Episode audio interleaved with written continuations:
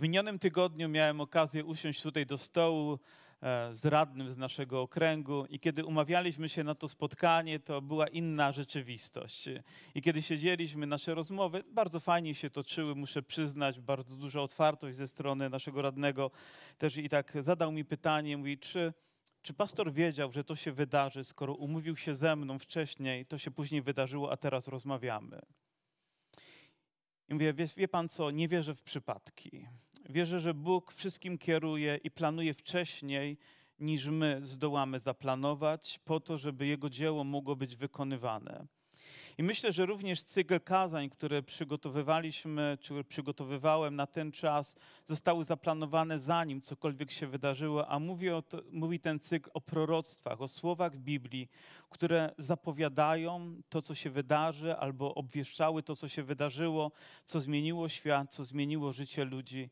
I dzisiaj potrzebujemy sięgnąć ponownie po te słowa, żeby uświadomić sobie, jak wielką moc ma Boże Słowo że ono wypełnia się również na naszych oczach i mamy wrażenie, że ten czas bardzo przyspieszył i wykonywanie tego słowa dzieje się w tak namacalny sposób, że wszyscy możemy być tego świadkami i chyba bylibyśmy bardzo nierozsądnymi ludźmi, gdyby ktokolwiek z nas to zbagatelizował. Dlatego potrzebujemy sięgnąć też do samego początku Biblii, do pierwszych rozdziałów i padają tam pewne słowa, które mam nadzieję i dzisiaj też zapadną w naszych sercach, ponieważ zrodził się problem na świecie. Oto Bóg stworzył pięknie świat, przez sześć dni tworzył, tworzył, tworzył, tworzył, tworzył i cudownie go stworzył. Siódmego dnia wiemy, że odpoczął. I nawet wiemy też, że Bóg zachęca, żebyśmy mieli dzień odpocznienia, żebyśmy mieli dzień wytchnienia. Ale powiedzcie mi, czy człowiek może mieć wytchnienie bez Boga? Czy to chodzi tylko, że stworzymy sobie jakąś przestrzeń, pojedziemy na wakacje, spędzimy miło czas na słońcu, zmienimy nieco barwę naszej skóry, albo zwiedzimy parę zabytków? Czy to wystarczy, żeby człowiek mógł odpocząć? Biblia nas uczy, że wytchnienie jest tylko w Bogu, prawda? A więc to jest taka ważna lekcja dla nas rzeczy, że dopóki dusza nie spocznie w Bogu, to tak naprawdę błądzi i ile by nie wypoczywała po ludzku, to wciąż będzie zmęczona. Ale w Bogu, naszym Panu, mamy odpocznienie i chwała Mu za to. Że nawet pośród burzy, pośród trudności, gdy przychodzi Jego obecność, to możemy znaleźć to wytchnienie dla naszych dusz i Słowo Boże nas o tym zapewnia, że On daje nam tego gwarancję. Cudownie Bóg stworzył miejsce, gdzie umieścił umieścił człowieka, umieścił Adama. Adamowi dał nawet przywilej, żeby ponazywał zwierzęta tak, jak mu się podoba. Więc słonia nazwał słoniem, bo jak można inaczej słonia nazwać, prawda? Jak inaczej można nosorożca nazwać, jak nie nosorożcem. Ale gdy Pan Bóg stworzył dla niego pomoc odpowiednią, no to już wiedział chłop, co powiedzieć.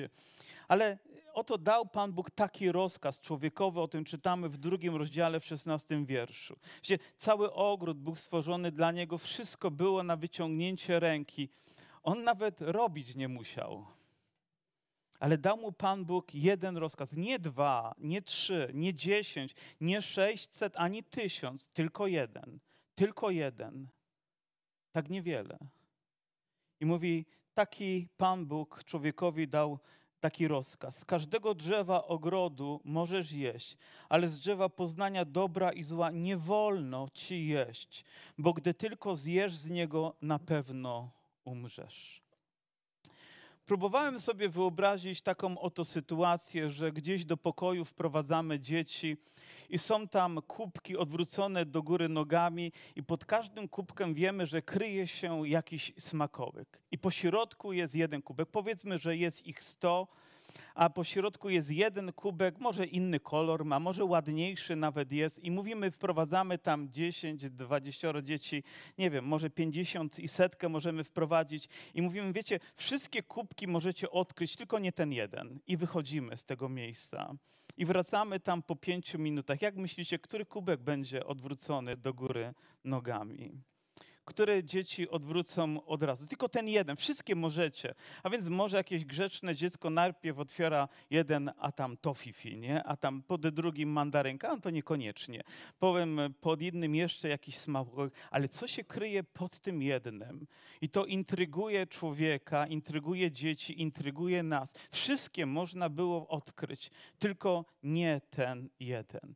I w zasadzie problem świata rozpoczął się od jednego, najważniejszego problemu, który ma swoje imię i o którym my nigdy nie powinniśmy zapominać. To nie jest głód, to nie jest wojna, to nie są rozboje, to nie jest kradzież, to nawet nie jest cudzołóstwo, choć wszystko tym jest, ale to jest grzech. To jest grzech, który ma swoje imię. To jest grzech, który wkroczył na świat i zaczyna go po prostu niszczyć. Wiemy, że że człowiek sięgnął po to. Oczywiście ma wytłumaczenie, mówi, to ona mnie do tego namówiła. To kobieta, którą mi dałeś, ona przyprowadziła mnie do tego miejsca, no i jak mogłem nie sięgnąć? Nie wiem, jest taka gra, którą nigdy nie grałem, ale widziałem, nazywa się chyba Dżengę albo Jęgę. Ktoś z was grał w tę grę kiedykolwiek? Ona składa się z takiej piramidy klocków, którą się układa i wyciąga się jeden i stawia na górę, wyciąga się jeden, stawia na górę, wyciąga kolejny i stawia na górę, aż, miałem wolno mówić, nie?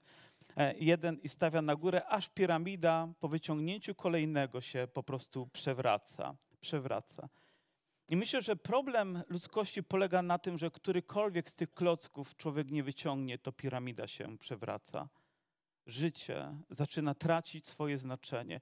Jakikolwiek grzech się pojawi, to już tylko kwestia czasu, aż zaczyna zamieniać się w jedną wielką ruinę. I tak też stało się, że ta jedna rzecz, zawaliła wszystko. Od tego rozpoczęło się wszelkie zło, wszelkie zło, wszelkie zło. Więc gdy dzisiaj człowiek pyta, dlaczego to się dzieje, dlaczego dzieci chorują na choroby nowotworowe, dlaczego wybuchają wojny, dlaczego ludzie cierpią, i choć wydaje się to takie trywialne, ale powracamy do tego jednego istotnego problemu, którym jest grzech. Grzech, który się pojawił i którego człowiek sam nie potrafi, nie ma mocy, aby aby rozwiązać. Mówi, z tego nie wolno ci jest. Potem rzekł Pan Bóg, niedobrze jest człowiekowi, gdy jest sam, uczyni mu odpowiednią pomoc. I okształtował Pan Bóg kobietę i przyprowadził ją do człowieka. Wtedy rzekł człowiek, to dopiero, ta dopiero jest kością z kości moich i ciałem z ciała mojego. Będzie się nazywała mężatką, gdyż z męża została wzięta. Dlatego opuści mąż ojca swego i matkę swą i złączy się z żoną i staną się jednym ciałem. Pozwólcie, że na chwileczkę się tutaj zatrzymamy, ponieważ znowu widzimy coś, co Bóg czyni. To jest kolejne Jego cudowne dzieło, to jest Jego plan dla ludzkości, dla nas. On łączy mężczyznę i kobietę w jedną całość, w jedno, nierozerwalne. Jedno to jedno, to nie dwoje nawet, ale to jedno. Coś, co nie powinno się rozklejać, rozwarstwiać, coś, co nie powinno mieć drugiego dna. Po prostu to jest jedno. I nawet gdy tutaj człowiek zaczyna ingerować i to zmieniać, to zaczynają się katastrofalne skutki. Znowu kolejna rzecz jest wyciągnięta i piramida się wali. Bóg stworzył mężczyznę i kobietę, aby byli razem, aby byli jedno. I być może dlatego tak ważne też jest dla nas, dla Kościoła, abyśmy czytając cały Nowy Testament i widząc, czego uczy Pan Jezus, zachowywali wszystko, aby ta jedność była wciąż tym, do czego przez Boga została stworzona i powołana. Bóg też nas jako Kościół stworzył po to, abyśmy byli jedno, abyśmy byli razem, abyśmy nie byli podzieleni, aby nie było jakichś warstw społecznych, które rozróżniają nas, ale żebyśmy w nim mogli stanowić cudowną jedność jedność. Myślę, że to słowo przewija się przez całą Biblię, ale też Bóg nas połączył ze sobą w jedno. W coś nierozorwalnego, coś, gdzie grzech nie powinien być klinem, który rozwarstwia nas, który niszczy nasze życie, nasze małżeństwa, nasze domy. Bóg tak to zaplanował i On wciąż tego pragnie dla każdego człowieka, ale jest problem który nazywa się grzech. Rozpoczyna się od małej rzeczy. My bagatelizujemy te drobne, takie nieistotne sprawy dotyczące codzienności. No bo co znaczy mała plotka, mała kradzież? Przynajmniej tak to nazywamy, że jest małe. Ale w Bożych oczach grzech to grzech. Powiedzcie, czym było w skali takiej, nie wiem, moralności czy, czy zachowania sięgnąć po jeden owoc po jeden owoc. To nie było nawet w tym momencie morderstwo, choć tak się pewnie nazywało w przyszłości. To nie była wojna, choć tak pewnie się nazywała w przyszłości. To nie była zaraza, choć tak pewnie nazywała się w przyszłości. To był jeden owoc gdzieś zerwany na początku, który zaczął, jak ten wyciągnięty kolek, sprawiać, sprawiać że wszystko zaczyna się walić, wszystko zaczyna się niszczyć na naszych, na naszych oczach. Bóg ustanowił jedność i On tak zaplanował dla Kościoła, aby każda żona miała jednego męża, aby każdy mąż miał jedną żonę. To jest Boży plan. Bóg chce, aby to zostało zachowane. Ale ktoś powie, ale co z tym zrobisz przypadkiem albo z tamtym przypadkiem? Ja nie wiem, co ja mam zrobić z przypadkiem, który my sami stworzyliśmy ale ja wiem, do czego Bóg nas powołał i do czego my powinniśmy się odnosić. Amen. Czy mamy w związku z tym, że mamy takie przypadki, zmieniać Boże Słowo, czy raczej przyjąć Boże Słowo i sprawiać, że takie przypadki nie będą miały miejsca? I myślę, że to jest istotą również dla nas, abyśmy uchwycili się na nowo tego Bożego Słowa, które dla nas ma tak ogromne znaczenie. A też ta sytuacja tłumaczy, to, co się dzieje dzisiaj na świecie. Ja wiem, wy wiecie, ale świat niestety nie pojmuje też tego. I później mamy upadek pierwszych ludzi, a wąż był chytrzejszy. Proszę, nie próbujcie myśleć, że jesteście chytrzejsi od diabła, że jesteście bardziej przebiegli, dacie sobie z nim radę. To jest najgłupsza rzecz, którą człowiek może wymyśleć dla samego siebie że jest bardziej cwany, bardziej inteligentny, że on sobie oczywiście poradzi, no bo kultura go tak przedstawia, obrazy go przedstawiają jak takiego niedouczonego z widłami, z rogami, wyśmiewanego, wyszydzanego. Oczywiście chcielibyśmy, żeby takim był, ale takim nie jest. On był chytrzejszy i od Adama, i od Ewy, razem wzięty, i od całego ich potomstwa, i od każdego z nas tutaj na tym miejscu. Wie, jak nas podejść. I niż wszystkie inne dzikie zwierzęta, które uczynił Pan Bóg i rzekł do kobiety, czy rzeczywiście Bóg powiedział. Widzicie, jego istotą jest zakwestionować to, co powiedział Bóg. Zakwestionować Boże Słowo, Jego prawdę Jego moc w moim i w Twoim życiu. Czy rzeczywiście Bóg to powiedział? Wydaje się to takie niedorzeczne.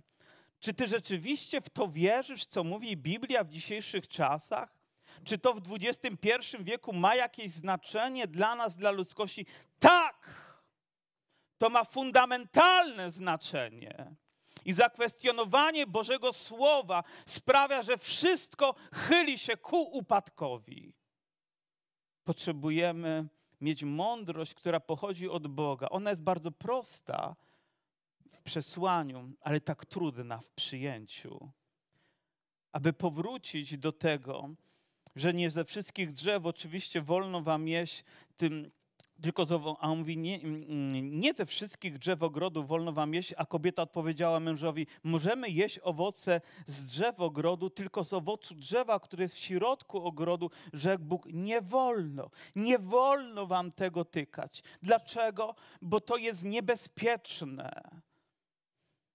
Dlaczego dzieci są ostrzegane na wojnie, żeby nie dźwigały gdzieś cukierków, które leżą na ulicy, jakichś łakoci, które są, ponieważ tam pod tym kryje się niebezpieczeństwo. To może być pułapka, to może być mina. Dzisiaj możemy ten obraz przywołać, bo taką samą rzeczą jest grzech. Wygląda ładnie, ale gdy wybucha, niszczy nasze życie stajemy się kalekimi, obolałymi, biednymi ludźmi, którzy nie dają sobie radę. Wam z niego jeść ani go dotykać, abyście nie umarli na to, że gwąż do kobiety, na pewno nie umrzecie. Gdybyśmy przywołali słowa Boga, który mówi na pewno umrzecie, a wąż mówi na pewno, dodaje tylko jedno słowo, jakie? Nie, nie Bogu, nie Bożemu Słowu, tylko jedno słowo, robi tak ogromną różnicę w tym przesłaniu. Mówi, na pewno nie umrzecie, kwestionuje to, co mówi, mówi Bóg. Proszę, nie dodawajcie nic do Bożego Słowa, nie ujmujcie nic Bożego Słowa, bo to uczyni ogromną różnicę w waszym życiu. Wyciągniecie jeden klocek, pamiętajcie, wszystko się burzy, wyciągniecie jedno słowo i odłożycie na bok i może cały fragment nie mieć żadnego znaczenia dla naszego życia. Mówi, lecz Bóg wie. Wiecie, kto to mówi?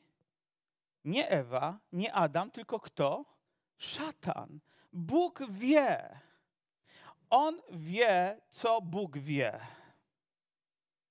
I wielu ludzi mówi: Ja wiem, co Bóg wie. Nie słuchajcie ich. Słuchajcie tylko tego, który objawia Wam prawdę Bożego Słowa.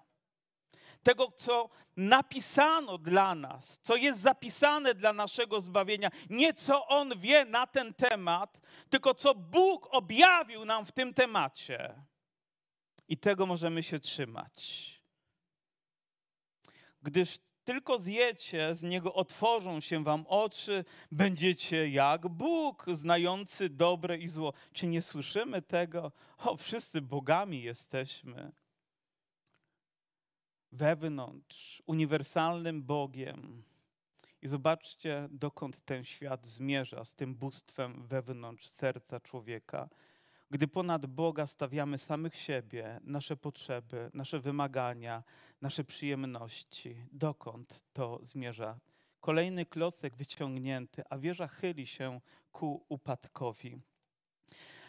A kobieta zobaczyła, że drzewo to ma owoce dobre i wiemy, wiemy co się stało.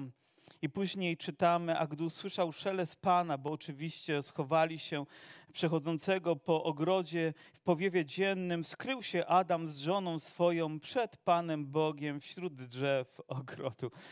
Grzech zawsze oddziela nas od Boga i sprawia, że uciekamy przed Nim. Nawet wielu z nas opowiadało mi, jak to chodzili do kościoła, dawniej do powszechnego kościoła i tak naprawdę chodzili do kościoła, a stali poza budynkiem zawsze. I to mi wystarczy. Taki dystans jest wystarczająco. Jestem, ale jakoby mnie nie było. Najlepiej nie podchodzić najbliżej. Nawet zastanawiam się, dlaczego w każdym zborze pierwsze rzędy są puste. Nie? Tak jakbyśmy bali się tego, żeby być bliżej, a może pastor krzyczy, a może Biblią rzuca. No nie wiadomo, różne są zbory, ale w naszym tak nie jest, więc możecie czuć się bezpiecznie. Ale prawdą jest, że człowiek ucieka od Boga, kiedy zgrzeszy. Przestaje przychodzić na nabożeństwa, dystansuje się, a nawet mówi, a może online mi wystarczy, ale później to mu nie wystarczy i nawet to wyłączy i w końcu się zdystansuje. Nieraz bywa tak, że kogoś nie ma na nabożeństwie jeden tydzień, no może zachorował, nie ma drugi tydzień, no może miał drugą zmianę, nie ma trzeci tydzień, a czwartego tygodnia może być już za późno może się okazać, że już diabeł go gdzieś kusił i wciągnął w grzech. I skrył się Adam z żoną swoją, lecz Pan Bóg zawołał na Adama i rzekł do niego: Gdzie jesteś, Adamie? Posłuchajcie, jakby Pan Bóg nie wiedział, gdzie jest. Jakbyśmy mogli się schować przed Panem Bogiem. Jest takie miejsce, psalmista mówi, gdybym był w górze, tam jesteś. Gdybym się schował w głębi ziemi, tam jesteś. Czy na wschodzie, czy na zachodzie.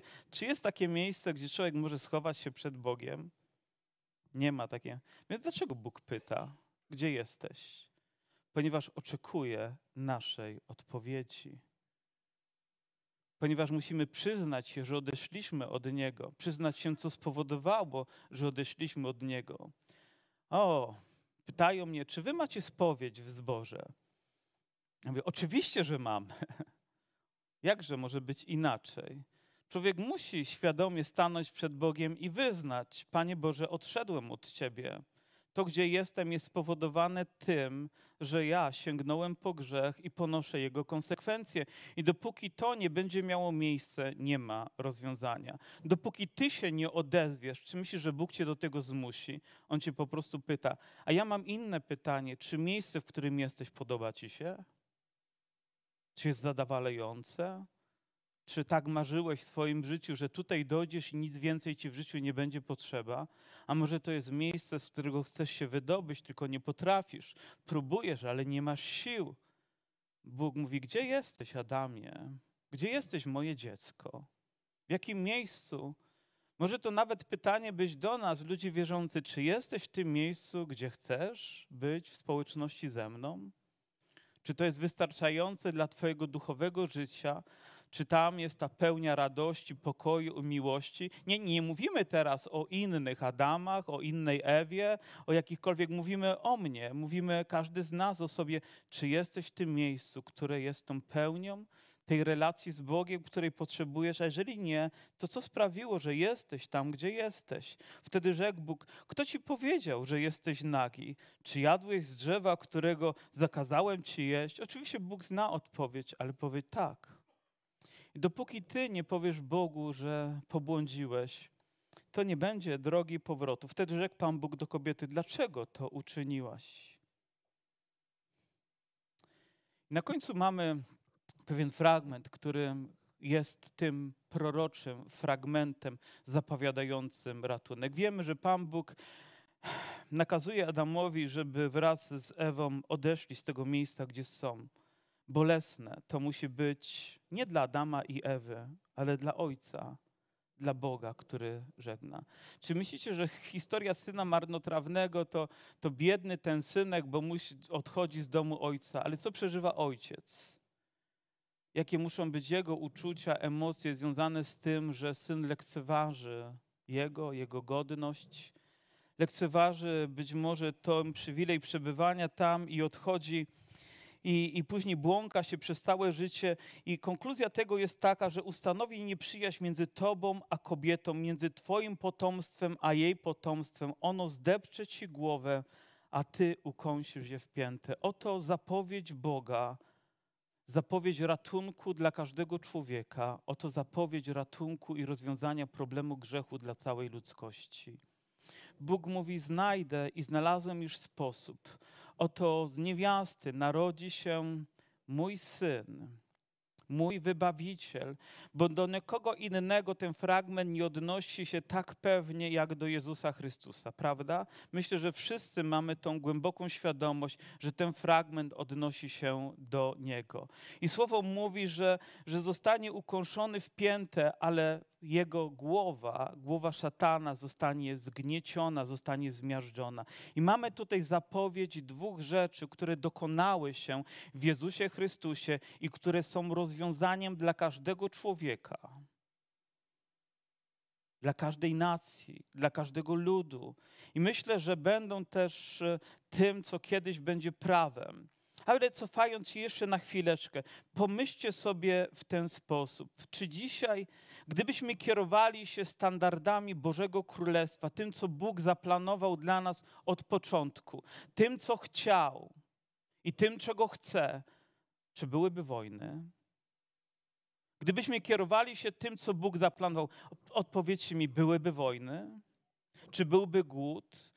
Czy byłaby nienawiść? Czy byłaby wrogość? Czy byłyby rozwody? Czy byłyby osierocone dzieci?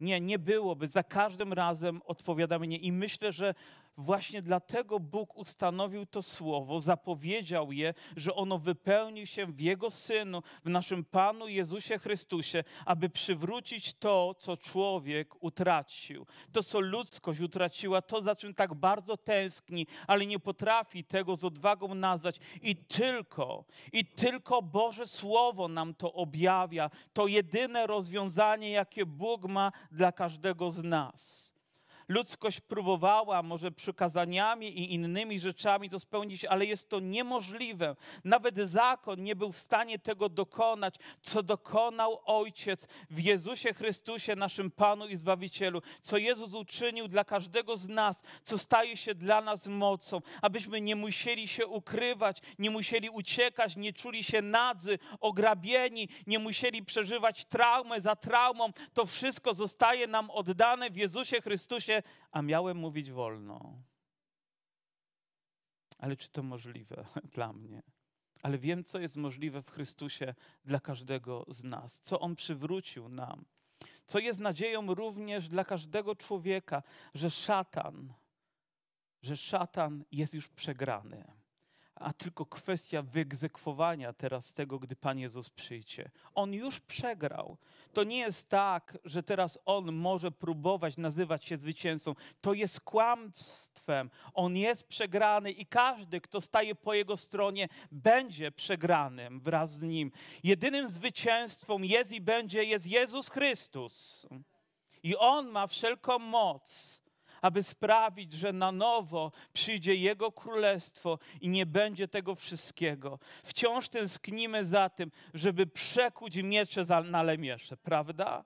Żeby przyszedł On, sprawca, dawca pokoju i dał to, czego ludzkość tak bardzo potrzebuje, ale nie ma innego rozwiązania. Dzisiaj one są tylko chwilowe, doczesne i bardzo niestałe. Spróbujmy jeszcze sięgnąć po dwa fragmenty, które zilustrują nam tą zapowiedź. Uzmysłowią nam, że ona wypełniła się w Jezusie Chrystusie. Pierwszy fragment to w Księdze Objawienia Jana, w rozdziale pierwszym, wiersz piąty, który powiada tak. I od Jezusa Chrystusa, który jest świadkiem wiernym i pierworodnym z umarłych i władcą nad królami ziemskimi. Podoba wam się to? Że nawet nad tymi, którzy myślą, że są władcami świata, jest ktoś, kto jest od nich większy o niebo, o całą galaktykę i o cały wszechświat. Jezus Chrystus, który ma wszelką, wszelką, wszelką moc. A też Biblia uczy nas, że ci, którzy się wynoszą, pewnego dnia upadną na twarz. Tak będzie. To nie jest moje pobożne życzenie, to jest prawda. Ilu podnosiło już swoje twarze przeciwko niebu i Bogu, i ilu z nich poszło w cień zapomnienia. Ale Jezus Chrystus jest wciąż ten sam niezmiennie na wieki wieków.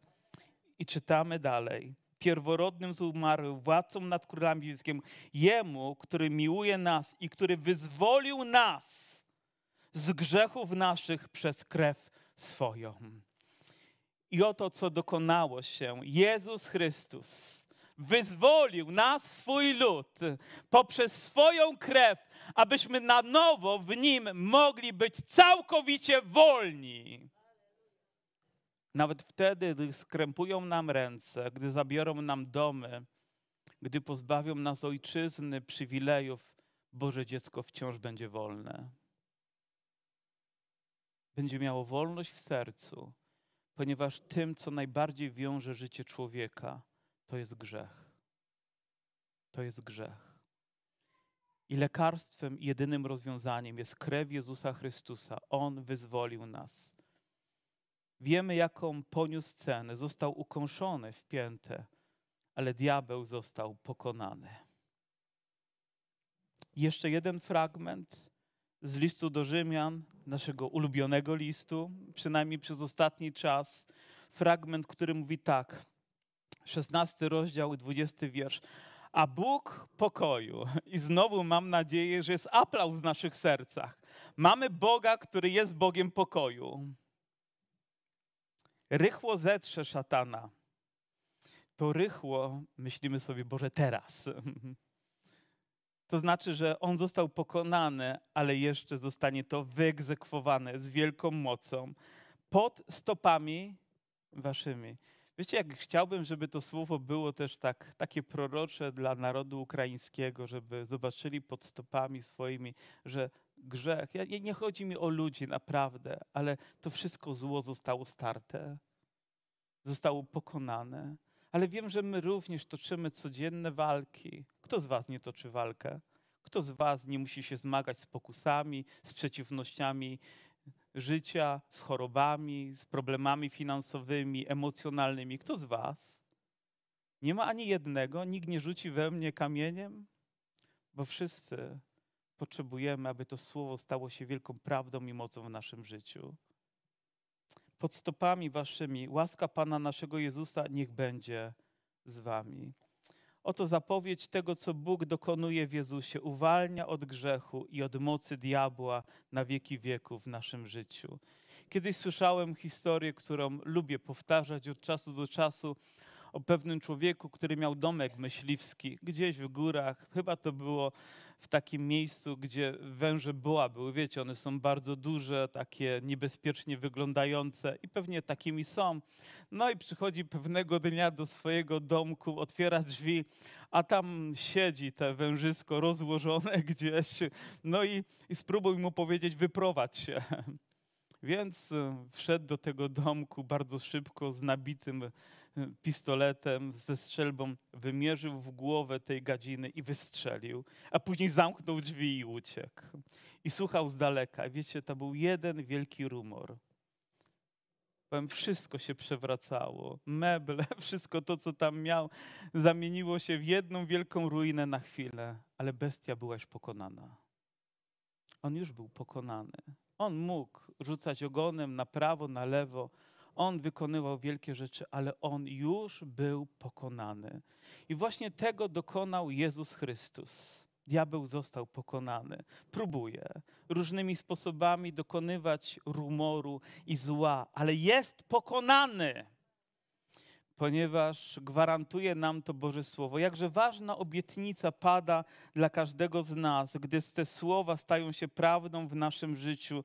On zdepcze ci głowę i być może doświadczymy tutaj tego ukąszenia wpięte na chwilę, ale musimy niezmiennie pamiętać, że ta obietnica w Jezusie Chrystusie staje się prawdą dla każdego z nas.